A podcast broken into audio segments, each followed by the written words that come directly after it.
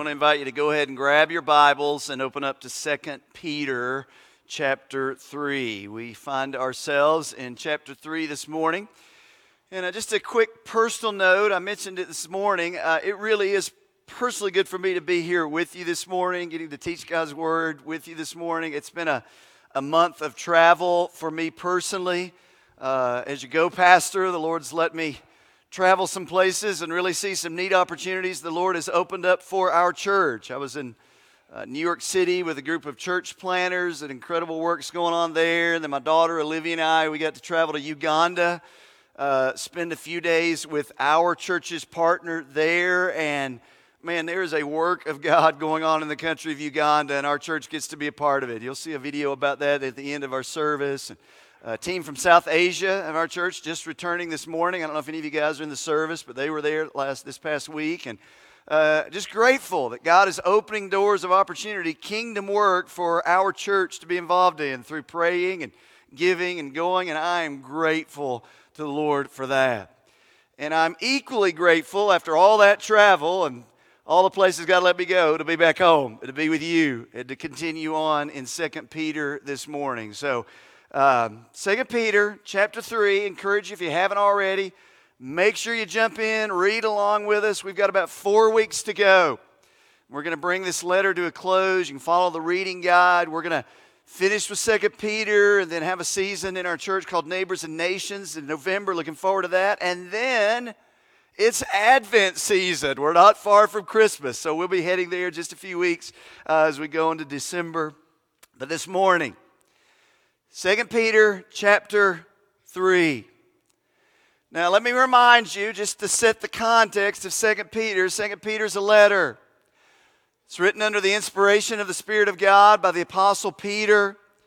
He's writing to the elect exiles, followers of Jesus who are scattered all over the Roman world. He's writing to believers who've been called out of the world by God's grace, but very much still living in the fallen world.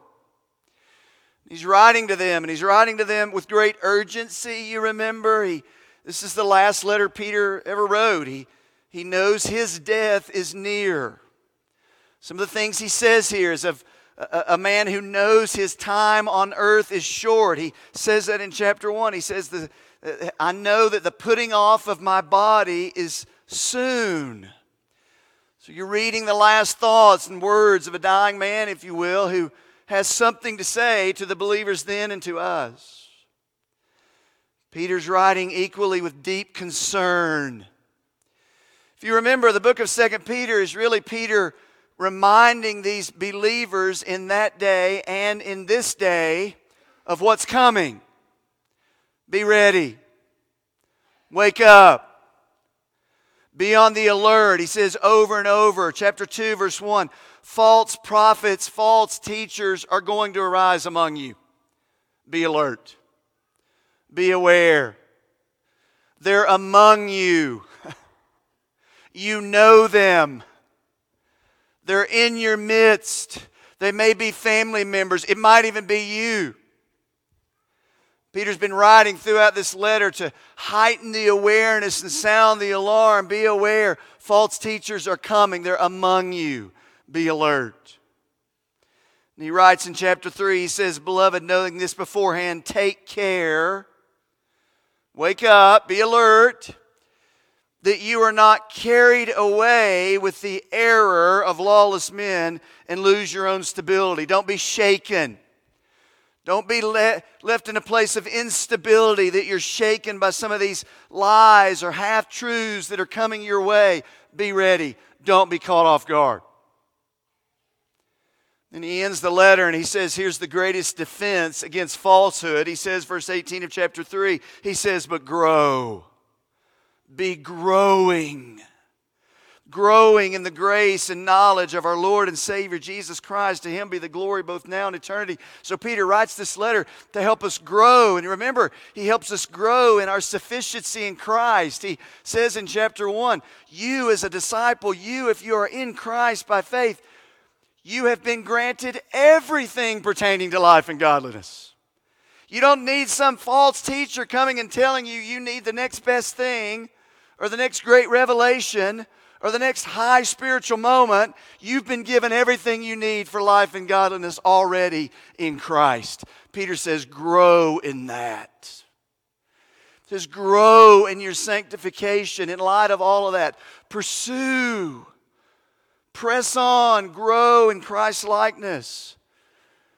He reminds us of the authority of Scripture. At the end of chapter 1, he reminds us no prophecy of Scripture, no word of God was ever given by some act of man or will of man, but men moved by the very Holy Spirit spoke from God. Grow in your depth and your understanding of the authority and the sufficiency of the Word of God. Amen. Peter says, grow in these things. And at the same time, be aware that as you're growing, there will be false prophets, false teachers, falsehood among you. That's kind of the drumbeat that continues throughout this book. And then we come to chapter 3 this morning. And as we come to this last chapter, Peter's going to give us a specific example He's going to give us a specific example of a particular teaching, a particular truth, a particular doctrine that Peter says is always going to be under attack. False prophets are going to try to, to, to twist this, going to distort it, going to minimize it, going to say it's never going to happen, whatever. He's going to give you an example in chapter 3 so we get to see. Now, watch. I'm going to read through the first 10 or 11 verses. But you get to see an example of how the false teachers, their tactics, their strategies are coming after a particular very important truth for you and me as followers of Jesus this morning. So I want to read beginning in verse 1. Again, I'll read down through about verse 10 or so, make a few comments as we go, and then we'll determine a big truth and a few big ideas to help us this morning. So, chapter 3, verse 1 a particular truth is under attack. What does it look like? Helps us grow and defend against false teachers. Verse 1. Peter says this. This is now the second letter that I'm writing to you, beloved. In both of them, referring back to 1 Peter, obviously, and 2 Peter, he says, in both of them, here's what I'm trying to do. He says, I'm stirring up your sincere mind. Chapter 2, he's been talking about the corrupt mind of the false teachers. Now he shifts in chapter 3 and says, The sincere mind of the believers. He's saying, Here's my goal. I'm trying to stir you up, I'm trying to awaken you. He says, I'm trying to do that by way of reminder. I'm not teaching you anything new, he says. I'm, I'm just reminding you of the same truth that you've heard over and over and over. By the way, the goal is not always discovering some new great truth. Sometimes it's being reminded of the same things over and over. Lord, help me to obey what you've already said and shown us. says, I'm trying to stir you up, your sincere mind, by way of reminder. Why? Verse 2 that you should remember or call back to mind the promises, the predictions of the holy prophets. All that was promised you in the Old Testament about this particular reality. He says, I want to remind you of these things. He says, I want to remind you also, middle of verse 2, of the commandment of the Lord and Savior Himself. I want to remind you what Jesus said. I want to remind you what the prophets of old said. I want to remind you what Jesus said. And then he says, through your apostles. I want to remind you the New Testament, the, the apostles of Jesus, what they said about this as well. Verse 3. Then he says, knowing this first of all. Anytime you see that phrase, first of all, in your Bible, that's pretty important. Peter says, this is really important. I, I don't want you to be caught off guard. He says, I want you to know something, verse 3. He says, knowing this first of all, scoffers are going to come in the last days. Scoffers are going to come. Those who ridicule, those who mock, those who make fun, they're going to come in the last days. You say, well, when's the last days? Are we there yet? The last days is simply a technical term from the time Jesus came to the time he returns. We are in the last days now, as the Bible refers to it. So it's now. Now, watch this. He says, In these last days, I don't want you to be surprised that scoffers and mockers are going to come with their scoffing, following their own desires. Verse 4 They will say, Where is the promise of his coming? For ever since the fathers have fallen asleep, all things are continuing as they were from the beginning of creation. Stop right there for a second. Peter says, I don't want you to be unsettled. I don't want your stability to be shaken. You're going to be surrounded by people who, when you talk about what the Bible says about the return of Jesus, they're going to mock you. Because it seems foolish, it seems unreasonable. They're going to say something like this Well, he's not here yet. Uh, he, he promised he's coming day after day after day. Another day passes and he's not returned yet. Where is his promise? I want you to hear something this morning that I think will be helpful to you, is helpful to me this week. Watch this. Do not be surprised when the world mocks and trashes what we treasure. It should not leave you in an unstable place when the world around us, maybe even family members sometimes, the things that the Bible says we treasure and the things that we as believers hold so dear, don't be surprised when the world just trashes those things. Here's talking about the return of our Lord, and Peter says, Listen, don't you be surprised when scoffers do what they do. Scoffers been a scoffing, right? They're going to mock they're going to ridicule.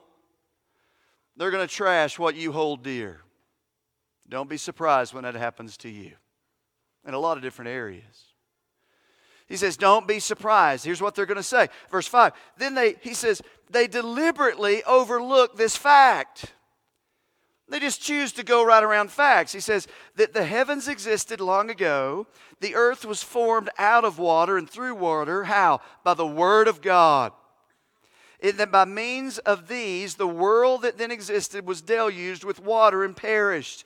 By the same word, he says, verse 7, just like God, in a dramatic show of his power, created everything, destroyed everything in the flood, he says, Have you forgotten that? He says, in the same way, verse 7, by the same word, the heavens and the earth that now exist are stored up for fire, being kept until the day of judgment and the destruction of the ungodly.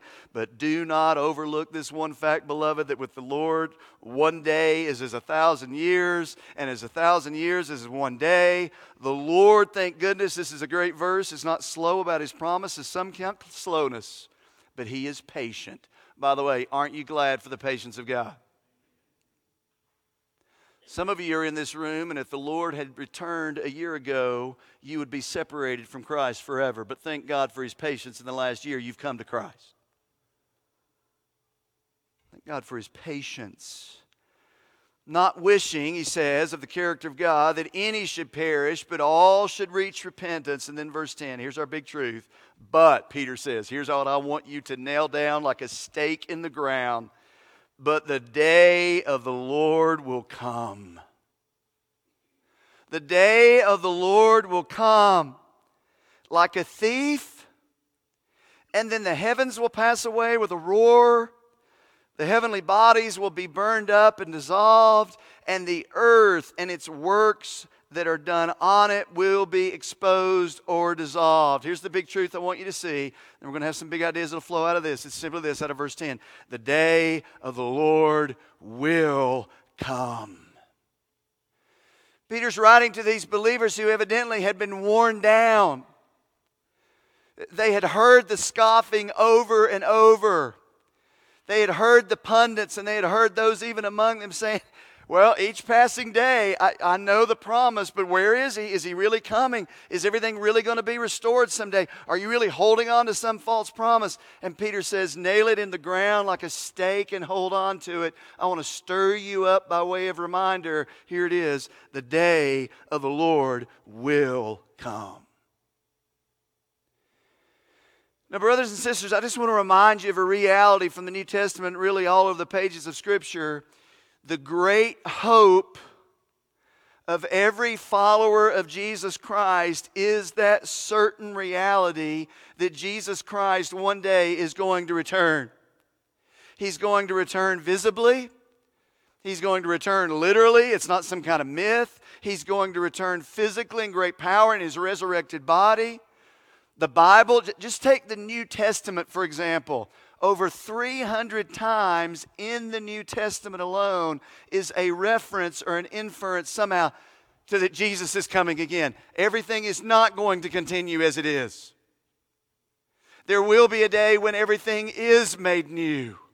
There will be a day when he does establish justice. There will be a day when he does deal with sin and wickedness and come in judgment. There will be a day when he will glorify us from this fallen, broken body. There will be a day that King Jesus will reign forever and ever and ever, and he's going to make all things new. See, for you as disciples in this day, we have to be so careful to fix our hope on things that are going to fade away. Our hope is to be fixed on that which is absolutely certain. We are living in this world, but we are citizens of a kingdom that will not fail. There is a uh, not yet aspect of his return that He's living and ruling and reigning in our hearts, but there is a not yet reality, or there's an already reality that He reigns in our heart. There's a not yet reality coming when He will reign forever and ever. It is the great hope of every child of God. Is your hope fixed on that?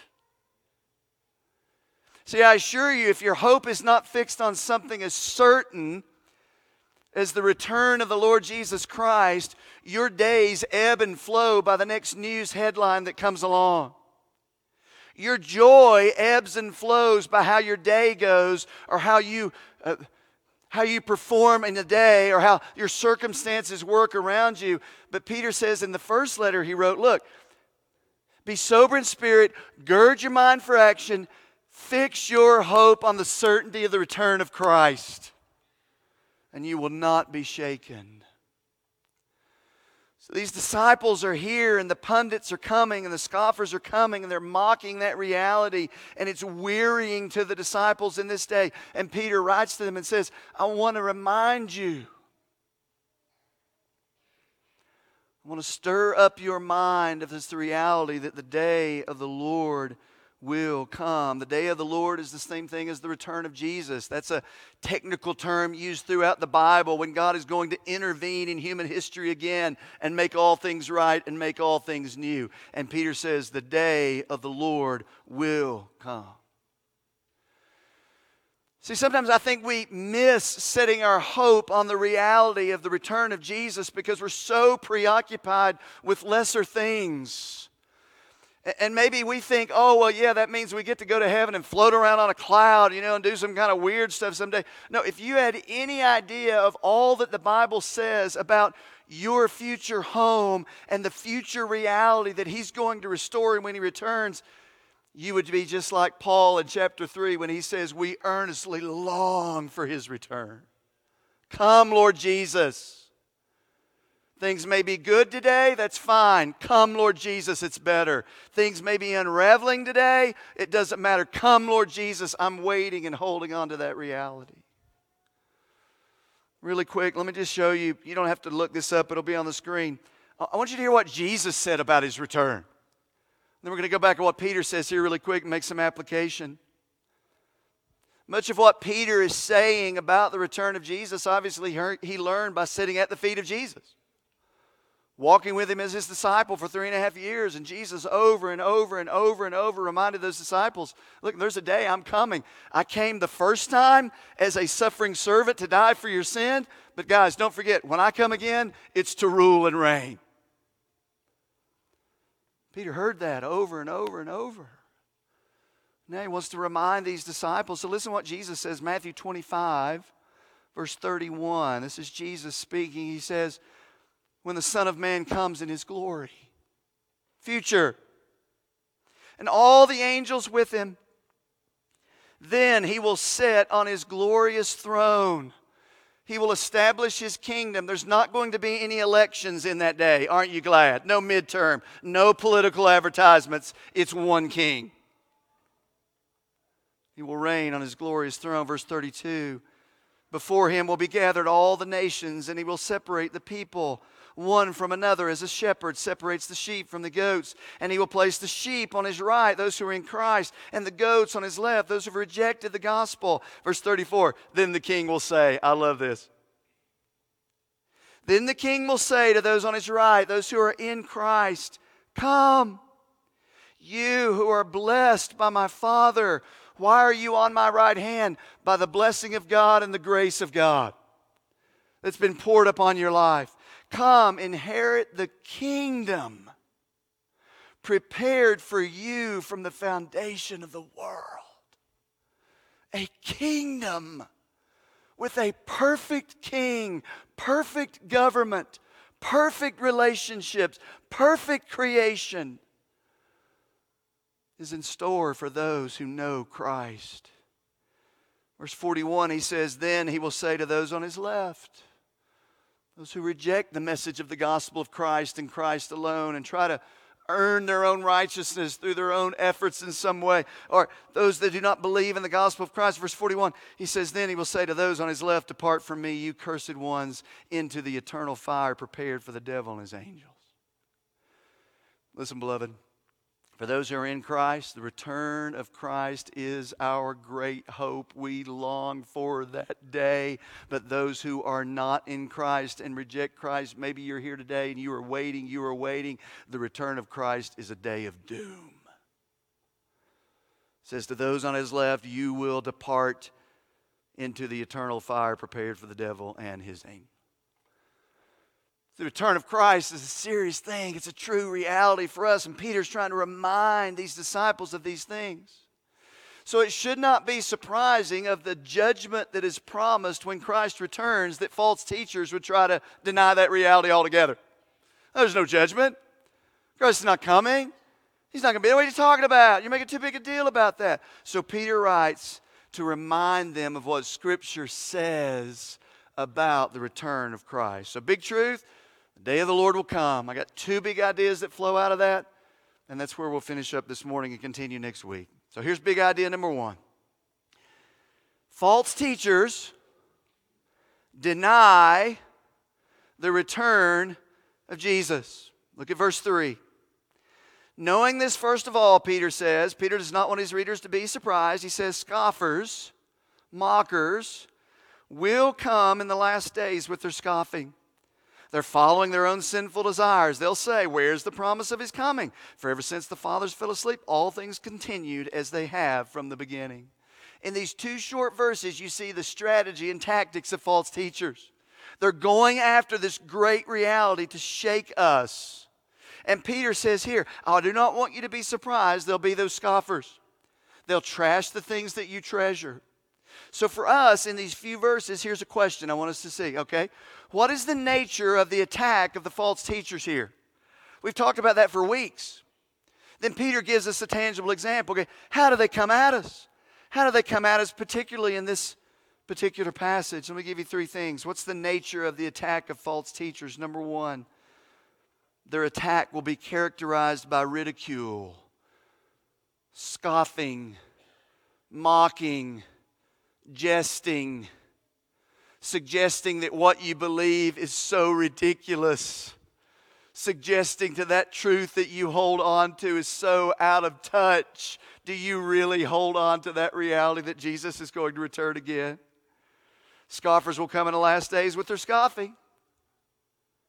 Now, listen, beloved, this is an emotional tactic of false teachers. You are facing it, you will face it, they face it. It has nothing to do with science. It has nothing to do with evidence. It has nothing to do with truth. It has everything to do with this emotional ploy of ridicule, scoffing. The things that you treasure are so out of place. They don't even, they don't even make sense. What are you talking about? So, one of the tactics of these false teachers here is this ridicule. Don't be surprised, it wears us down over time. Don't be surprised when family members laugh at how serious you hold the Word of God. Don't be surprised when some of your friends mock the fact that you hold high the local church and your engagement in the body of Christ. And yes, I'm going to be there. And yes, I'm going to be active. And there'll be scoffers who try to minimize the things that we treasure as God's people. So these disciples, man, they've been suffering. And they're holding to the reality that Jesus is going to return and make everything right. And they're surrounded by guys that go, ha! You really think he's going to return? And Peter says, I do not want you to be surprised by that. So they're characterized by ridicule. Number two, here's the other nature of their attack it's driven by lust. It's driven by their own desires. Look at verse 3. Knowing this, first of all, scoffers will come in the last days with their scoffing. Now, what will drive that scoffing? Into verse 3. Look at it following their own sinful desires. This is huge for you and me. Mark that there in your Bible. The motivation for denying the return of Jesus, the motivation most of the time for denying any biblical reality is not judge, it's not science, it's not history, it's not archaeology, it's not logic, it's not reason. False teachers love their sin and they want no accountability. These false teachers want to deny the reality of a, of a, coming judgment. They want to deny the reality of the authority of Scripture because if the Bible's true, then I'm not my own. I'm not my own Lord. I'm not my own master. I can't be do just whatever I want. No, no, there's a greater master. So if we could just deny that reality and we can just kind of suggest that maybe that's not true, then guess what? I get to be my own Lord, do my own thing, which ultimately leads to judgment and doom. Peter says, listen, the logic behind their scoffing, it's not science, it's not fact. What drives it, he says, is their own sinful desires, their own lust. John MacArthur said it this way they want an eschatology that fits their own immorality. Much twisting of Scripture is driven not by profound study, not by special revelation, but simply by the desire to live and be and do whatever I want without any accountability to God Almighty. It's true in Genesis, true throughout the Scriptures. Remember Genesis 3? Remember when God had said to Eve, You shall not eat of the tree of good and evil, or you will surely die. There will be judgment if you eat from this tree. And he said, Okay. And then the serpent comes and tempts her, and she says, He says, No, take this fruit. It looks so good. It's so tasty. You'll enjoy it. Don't let God cheat you out of something. And she says, Well, you know, God said, If I eat it, I'll surely die. And you know what the next line out of the enemy's mouth is? You will not no judgment, no accountability, do whatever you want.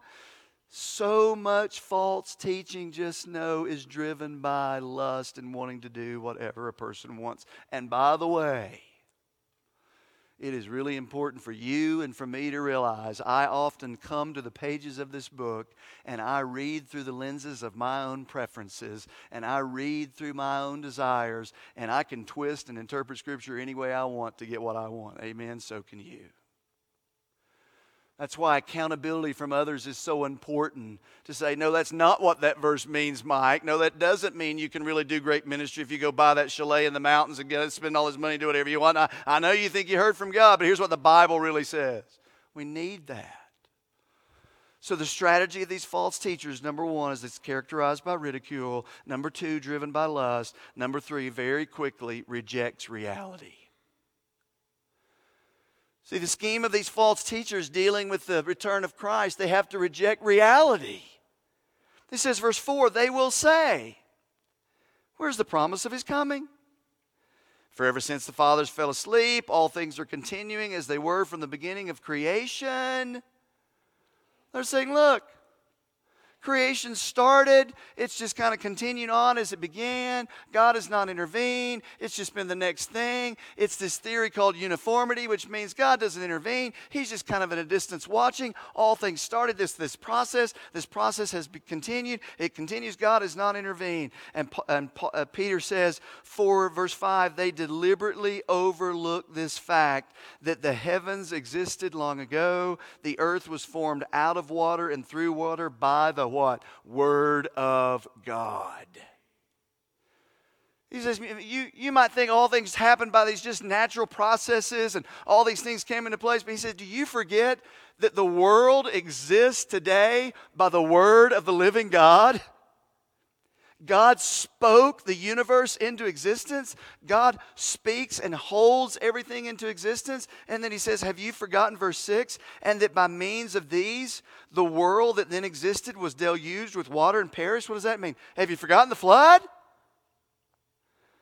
Mean, you say God's not going to intervene and He's not going to step into history and He, he just kind of stands off to the side and does his, Have you forgotten creation? Have you forgotten the flood? Have you forgotten that God holds all things together? See, false teaching has to jump around truth. It has to go over reality. Here, they're denying that God would step into history at the end of time, and they're saying He didn't step into history at the beginning of time. There's just these natural processes that have continued as they've always been. And by the way, that lays the groundwork for something called evolution. It's just continued on as it's always continued. God's just kind of watching from a distance. And Peter says, No. Verse 7 By the same word, the heavens and the earth that now exist are stored up for fire, being kept until the day of judgment and the destruction of the ungodly. So, false teaching that's coming against this reality of the second coming, it denies reality, it's driven by lust, it rejects the living word of God, and it's characterized by scoffing and ridicule. That's often the ploy of those that would come against our faith. It's often the ploy of falling into some kind of false teaching or false belief. So Peter says, The day of the Lord will come. False teachers are going to deny the day of the Lord. But then I want to end with this. He turns to the people of God and he says, But you, the people of God, you hold fast to the reality of his return. That's your second big truth this morning, and we'll be finished. Is this false teachers may deny the return of Christ, but God's people fix our hope on his return. Beloved, I hope this morning by the word of God you are encouraged that no matter what your day may bring, your hope is fixed on the eternal reality that Jesus is going to return. Peter says, I want to stir you up. I want to remind you Verse 1, he says this This is now the second letter that I'm writing to you, beloved. In both of them, I'm stirring you up by your sincere mind, by way of reminder, that you should remember the predictions of the holy prophets and the commandment of our Lord and Savior through your apostles. So here's the question. Here's the strategy of false teachers ridicule, denying reality. How do we hold fast to the promises of Scripture? What is the defense for the promised return of Jesus. I'll give you two things. Number one, Peter says, Your defense is the Word of God. What has God said? He said, You should remember the promises of the holy prophets. Remember all that was said in the Old Testament. Remember all the promises that the day of the Lord will come. Do you remember Isaiah that says, Wail, for the day of the Lord is near and destruction from the Almighty will come? Have you forgotten Habakkuk that says, The earth will be filled with the knowledge of the glory of God as the waters cover the sea? One day, all of the earth will be made new and it will be filled with the glory of God. Have you forgotten that? He said, Have you forgotten the command of the Lord Jesus? Jesus said, The Son of Man will come in the glory with his angels. Then he will sit on his glorious throne. He said, Have you forgotten what has come through his apostles? He says. Paul says in Philippians chapter 3 Our citizenship is in heaven. And from there we eagerly wait for a Savior, the Lord Jesus Christ, who will transform the body of our lowly state into the body of his glory. We long and wait for his return. If you've forgotten what James said, you also be patient, establish your hearts, for the coming of the Lord is at hand. So Peter says this Be reminded what God says clearly about his sure return. No matter what the scoffers may say, no matter how they may mock, no matter how they may wear you down and trash what you treasure, go back to the Word, go back to the Scriptures, go back to the Old Testament promises, go back to the words of Jesus, go to the words of the apostles, and be reminded by the Word of God the day of the Lord is coming. Things are not always going to continue as they are. He is coming to make all things new. Come, Lord Jesus, and we wait patiently for Him. He says our defense is first the Word of God. Secondly, I want you to see this, and we'll close with this in just a second. He says not only the Word of God, he says the nature of God. So you can trust the very nature and character of who God is. When these pundits want to doubt his authority and his sovereignty and his love and his mercy and his control and all of this, says, Don't doubt the character of God. He is sovereign. Look at verse 5. For they deliberately overlook this fact that the heavens existed long ago and earth was formed by water through the Word of God. They doubt that in a sovereign act of God, He created the world. In His sovereign hand, He holds the world together. And one day, brothers and sisters, He's going to speak, and the world is going to come unglued and let loose, and all things are going to come apart. And then He is going to renew all things as they are intended to be for His glory. He is sovereign. Bible also says he is eternal. Look at verse 8, but do not overlook this one fact that with the Lord one day is as a thousand years, and a thousand years is as one day. Aren't you glad God doesn't count time like you and me? Well, another day the Lord didn't return. He must not be true with his promise. What's going on? A thousand years is as one day. One day is a thousand years. God exists outside of time and eternity. God is eternal. And Peter says, Don't you forget that he is sovereign and that he is absolutely eternal. And oh, by the way, he says, verse 9, don't you forget that he is greatly merciful. Verse 9, he says, The Lord is not slow to fulfill his promises. Some count slowness, but is patient toward you, not wishing that any should perish. If God delays from our perspective for one more day, it is driven by his great mercy for those who do not yet know him. Hallelujah for his mercy. So he says, You're rooted here in the Word of God. You're rooted here in the nature of God. And be reminded, brothers and sisters, who they were weary with all the scoffing. And they were weary, feeling as they were exiles in a world that was not their home, just like you and me. And Peter concludes in verse 10 and says, But the day of the Lord will come. He is going to return, brothers and sisters. So I want to conclude with this. I'm just going to ask the team to come on up and just begin to play. How do we respond to all of this. There's more here than we could even cover. We're going to continue on the next few weeks in this section, but how do you respond to this this morning? The day of the Lord will come. Scoffers and false teachers are going to deny his return. God's people fix their hope on his return. Three things this morning. How do you respond to this truth this morning? Number one could be this. Let me encourage you fix your hope. Just take a spiritual survey of your life and say, How often have I been reminded? How often have I needed to be reminded? How often have I run to what the scriptures say that this world is not my home? My hope is not what happens next year with the stock market or the election or whatever it may be. My hope is built that there is a Savior who will return one day and make all things new. Where is your hope this morning, brothers and sisters? Where's your hope? Secondly, are you spurring one another on? See, I love the model Peter gives us here because he's not just saying, This helps me. He says, I want to help you. in our discipleship paradigm that we talk about here, he's observed something missing in these disciples' lives. And he said, I want to add, I want to expand, I want to restore something in you have you forgotten the promises of God? Listen, I just tell you, brothers and sisters, that's what we are to do for one another. When we observe where we are and our struggles and our highs and our lows, we are to say, No, let, let me sit down and maybe you've forgotten what the Bible says about that. Or maybe no one has ever even introduced to you what the Bible says about that. Whose job is that? ours. We build one another up. Peter says, I want to remind you, I want to spur you on with truth. Are we doing that for one another? And thirdly, some of you in this room consider his delay as a great act of mercy. In other words, some of you in this room, his delay, your mind should go immediately. One more day that the Lord hasn't returned. Well, he's just slow. No, no, no, no. He's patient.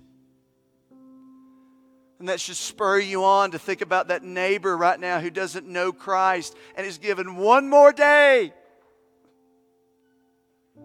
Or that family member that you've waited and you've waited and you've waited and you said, Well, I'm just waiting for the right time. God's given you one more day. He may give you a thousand more days. We don't know. His patience is His mercy. Maybe it's you.